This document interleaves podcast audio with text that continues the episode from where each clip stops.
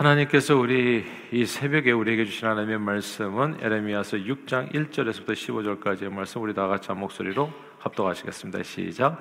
베냐민 자손들아 예루살렘 가운데로부터 피난하라 드고아에서 나팔을 불고 베삭게람에서 깃발을 들라 재앙과 큰 파멸이 북방에서 엿보아오미니라. 아름답고 우환한 시온의 딸을 내가 멸절하리니 목자들이 그 양떼를 몰고 와서 주위에 자기 장막을 치고 각기 그 처소에서 먹이리로다. 너희는 그를 칠 준비를 하라. 일어나라. 우리가 정오에 올라가자. 아하 각 아깝다. 날이 기울어 저녁 그날이 길었구나. 일어나라 우리가 밤에 올라가서 그 요새들을 헐자 하도다.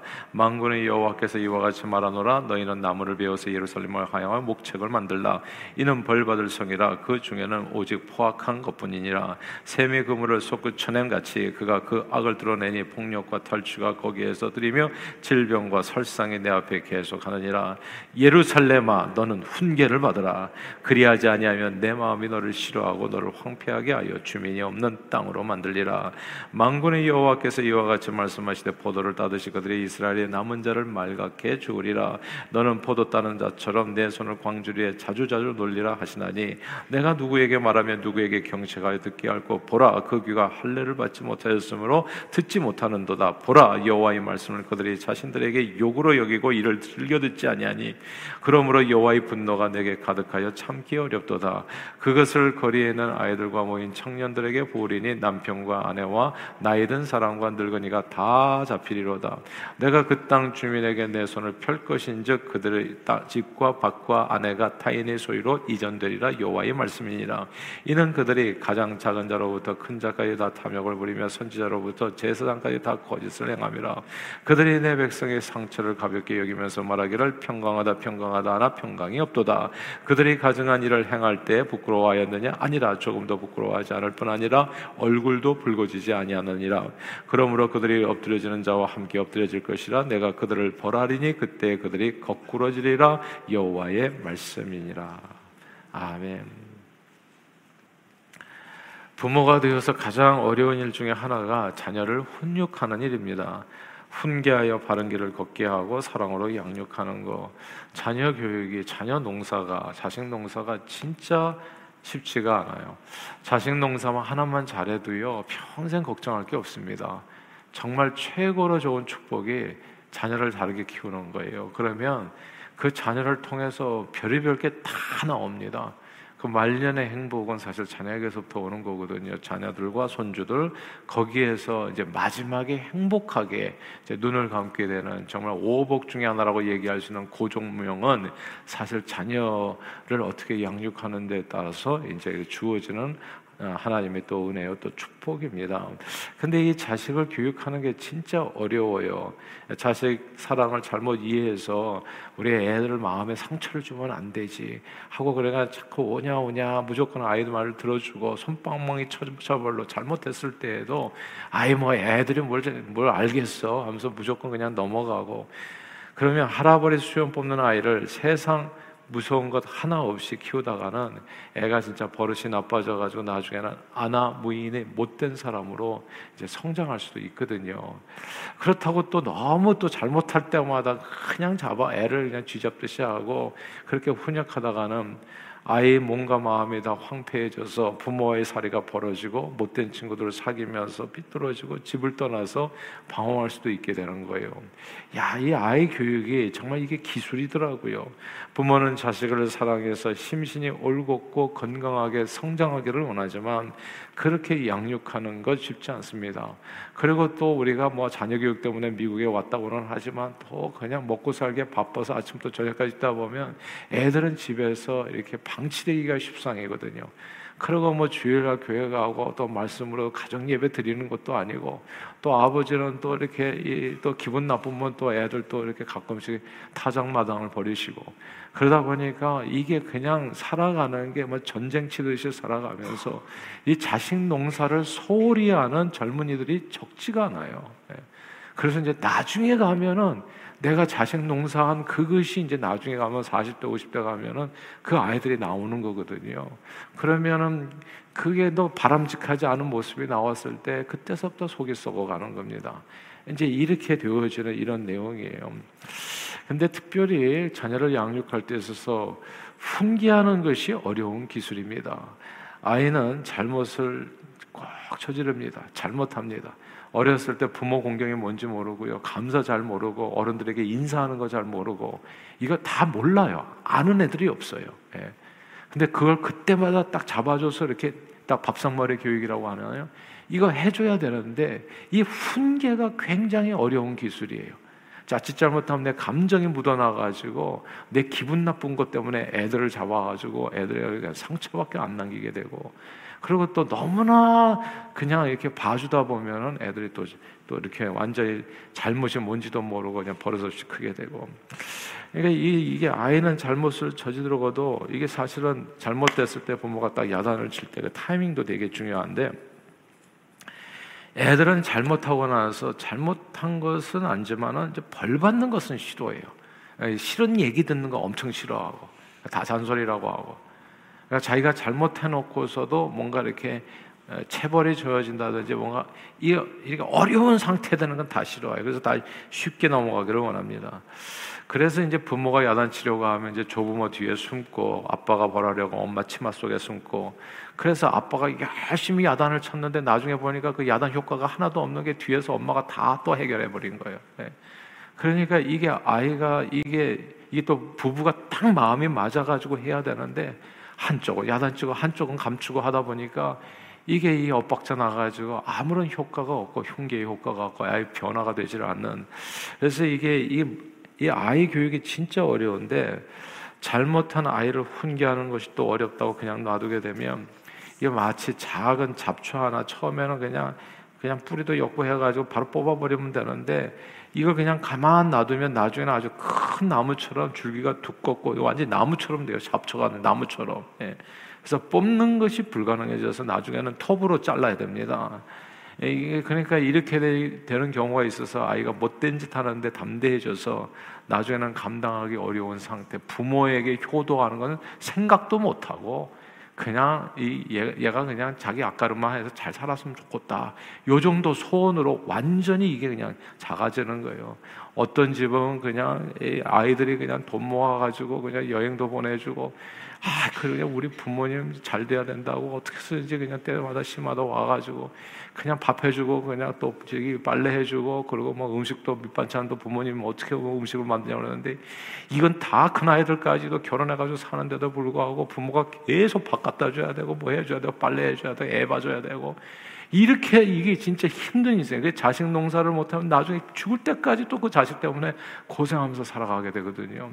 이제 이런 내용이 이런 내용.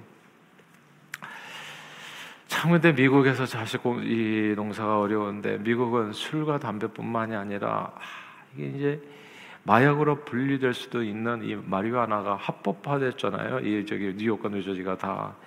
그러니까 이게 절제가 어려운 청소년들의 인생을 완전히 망가뜨릴 수 있는 유혹이 주변에 도체 널려 있는 거예요. 그러니까 뉴욕이 대표적인 관광지에서는 이미 가면 대마초 냄새가 자욱하다고 하죠.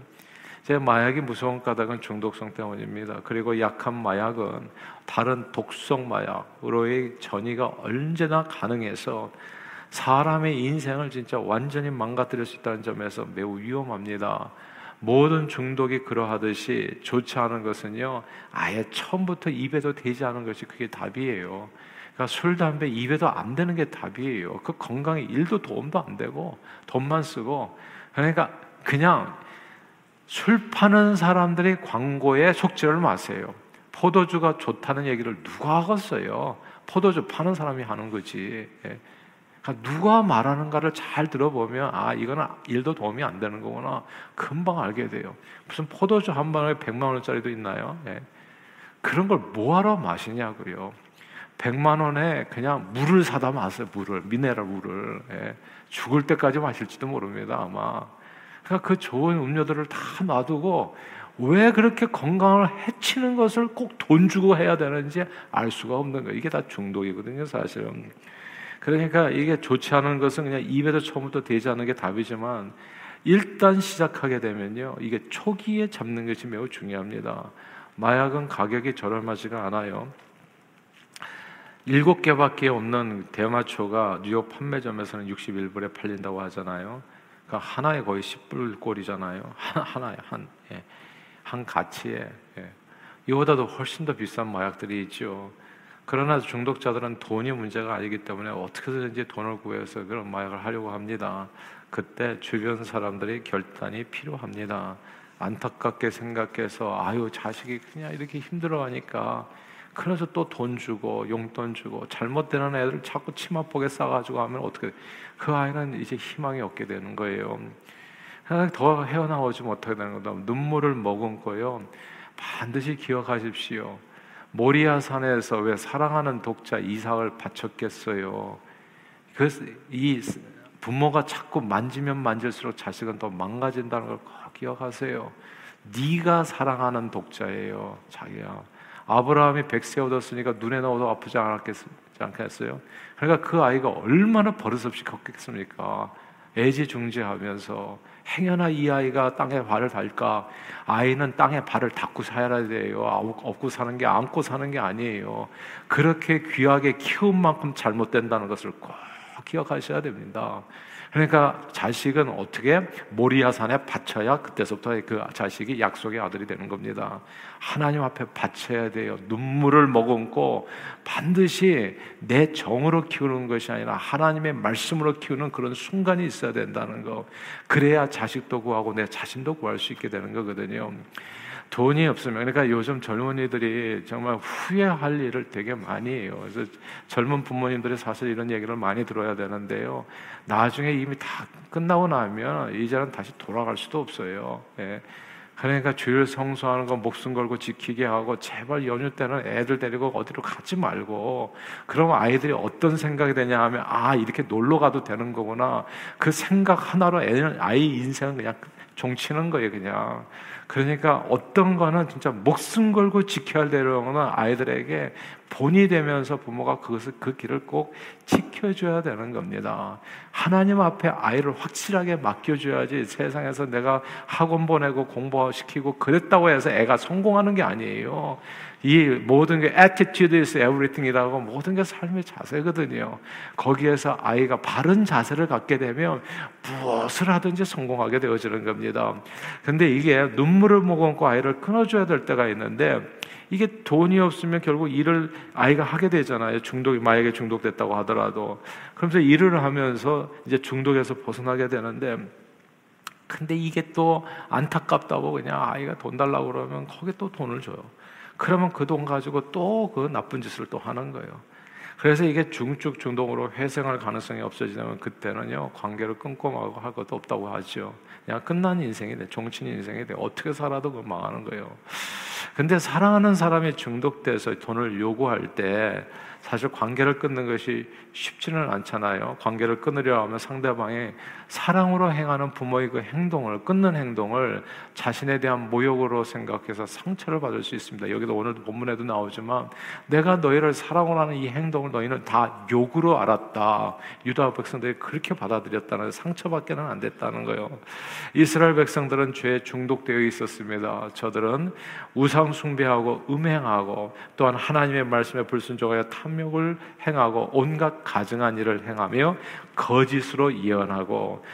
그러면서도 수치를 몰랐어요. 그대로 놔두다가는 죄 중독 상태가 중증이 돼서 결국 폐인이 될 수밖에 없었습니다. 하나님께서는 주의 종들을 통해서 하나님의 백성들이 죄를 지적하고 훈계하셨습니다.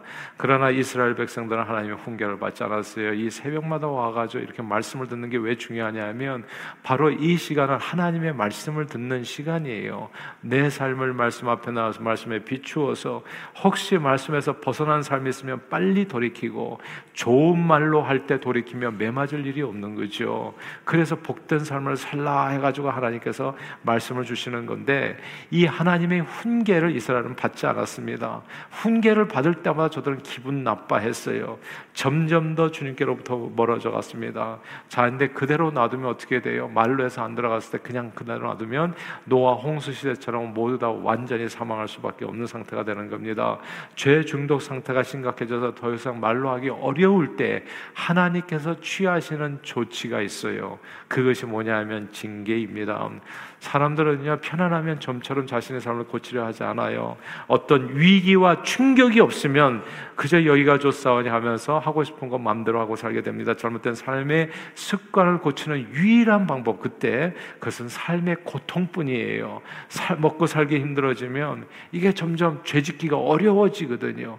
모든 게 편안하면 왕궁 위에 올라가 가지고 저기 부하들은 전쟁하는데 그러면 그때 보이는 게 바세바거든요. 그래가지고 죄를 짓는 거거든. 근데 어려워지면 전쟁이 벌어지고 막 사울왕에게 쫓기게 되고 그러면은 이게 더 이상 죄를 지을 뭐 시간이 없고 돈도 없고 여유도 없어지거든요. 그래서 하나님께서는 죄에 물든 사람이 가끔씩 보면 꽝 치져가지고 물질을 걷어가고 건강을 걷어가고 이런 일들이 벌어지는 거예요. 그래서 그게 사실은 어떻게 보면 저주와 형벌이라기보다는 그게 하나님 께서 나를 징계하셔서 나를 온전히 다시 돌아오게 하시기 위한 하나님의 하나의 사랑의 방편 구원의 방편이 되기도 하는 겁니다. 그래서 오늘 보면 에레미야서 6장 8절에 이렇게 얘기하잖아요. 6장 8절 같이 한번 읽어보겠습니다. 시작. 예루살렘아 너는 훈계를 받으라. 그리하지 않으면 내 마음이 너를 싫어하고 너를 황폐하게 하여 주민이 없는 땅으로 만들리라. 아멘. 여기서 너는 훈계를 받으라. 그리하지 않으면 너는 황폐하게 하여 주민이 없는 땅으로 만들리라 이 구절을 주목해야 됩니다. 하나님을 떠나 멸망의 길을 걸을 때 사는 방법은 하나님의 훈계 좋은 말로 할 때 빨리 알아듣는 겁니다. 회개하고 돌이키는 거예요. 그러면 더 이상 작을 때 문제를 해결하면 큰 문제가 안 됩니다.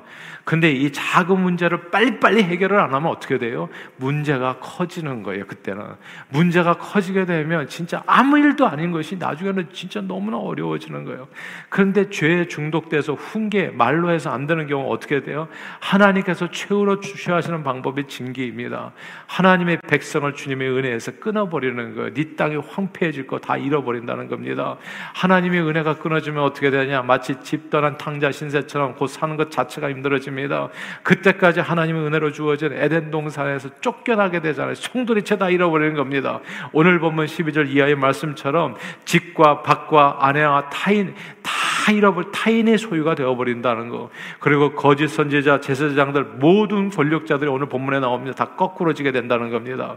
하나님께서 은혜로 주신 힘, 재물, 권력, 명예 모든 소유를 다 잃어버립니다. 자, 하나님께서 하나씩 하나씩 그렇게 다 걷어가시는데 이게 뭐냐면 그게 저주가 아니라 형벌이 아니라 그게 마지막 주시는 끊어가지고 그로 하여금 깨닫게 하는 사람이 돈이 있으면요 엉뚱한 생각합니다. 갑니다. 하나님을 더 떠나서 사람들이 보면요. 이게 여유가 없을 때 뭐 없기 때문에 하나님을 아니에요. 여유가 있기 때문에 더 하나님을 떠나는 겁니다. 사실은. 한, 이게 중요하니까 반복할게요. 사람, 많은 사람들이 착각하는 게 삶에 여유가 없어서 하나님을 떠난다고 해서 나는 하나님을 뭐 믿을 시간도 없고 뭐 여유도 없고 돈도 없고 아닙니다. 돈이 조금이라도 있기 때문에 오히려 하나님을 떠나는 시간이 있기 때문에 하나님을 떠나는 거예요. 옛날에 기억하십니까? 오늘보다 훨씬 더 시간이 없었고 진짜 찢어지게 가난하게 살았었어요. 그때도 한, 사람들은 하나님 앞에 더 나와가지고 결사적으로 매달려서 기도했던 거 기억하시나요? 사람들이 그래서 다 이게 변명인 거예요. 뭐 삶이 힘들어가지고 주님 앞에 못 나온다. 아니에요. 그대는 아직도 여유가 많은 거예요. 세상에 빠져서 돈 걱정할 여유가 많은 겁니다. 아직도 세상 걱정할 여유가 많은 거라고요. 그러니까 이게 하나님께서 징계는 딴 게 아니에요. 그냥 내가 너에게 은혜로 준 힘과 재물, 권력, 명예 모든 소유를 다 가져가시는 거. 근데 이렇게 가져가시는 것은 하나님께서 당신의 백성 버린 것이 아니라 끝까지 사랑하셔서 하나님 무슨 기분이 좋겠어요. 제가 아이들 이렇게 예전에 훈육할 때 보니까 진짜 기분 안 좋아요. 내 사랑하는 아들에게 뭐 손을 댄다는 건 끔찍한 일이에요. 그러니까 저는 이게 딱 우리 큰 아이가 좀 매를 맞았는데 딱 두 번, 제 평생에 딱 두 번. 그것도 다섯 살 이전에 매를 대고서는 그 정말 이 속으로 눈물을 많이 흘리게 되는데 다시는 내가 이런 짓을 안 하고 싶다. 무슨 하나님의 기분이 좋아서 우리를 징계하겠냐고요. 그러니까 복주기 위해서 어쩔 수 없이 매를 드는 일들이 이제 하나 앞에 벌어지는데 이게 마지막 눈물을 머금고 하나님께서 하나님의 백성을 살리기 위해서 하시는 사랑의 조치라는 것을 우리는 절대 잊어서는 안 돼요. 성경은 하나님께서는 사랑하는 자를 징계하신다 했습니다. 육신의 아버지도 사랑하는 자식이 잘못된 길을 걸어갈 때 말로 훈계하고 때로는 신체적인 벌을 가해서 징계해서 돌이키게 하는 것처럼 우리를 이처럼 사랑하시는 하나님께서 우리를 구원코자 때로는 환란과 고통을 허락해 주시는 겁니다. 그래서 성경이 이렇게 나오잖아. 하나님께서 주시는 징계는 무릇 당시에는 즐거워 보이지 않고 슬퍼 보이지만 그런 말미암아 연단 받은 자들은 저는 다리를 어그러지지 않고 고침을 받아 하나님의 거룩하심에 참여하게 되어 의와 평강의 열매를 맺는다고 말씀했습니다. 실제적으로요. 하나님의 징계를 받아서 남유다 백성들이 바벨론 제국에 멸망합니다. 멸망하고 나서 어떻게 돼요? 70년 만에 다시 돌아오게 될 때에는 에스라, 느헤미야, 스룹바벨 등 하나님의 말씀에 엄청난 부흥을 이루게 되고 성전을 재건하고 나라를 회복하게 됩니다. 만약 그런 징계가 없었다면 그런 부흥은 없었을 거예요.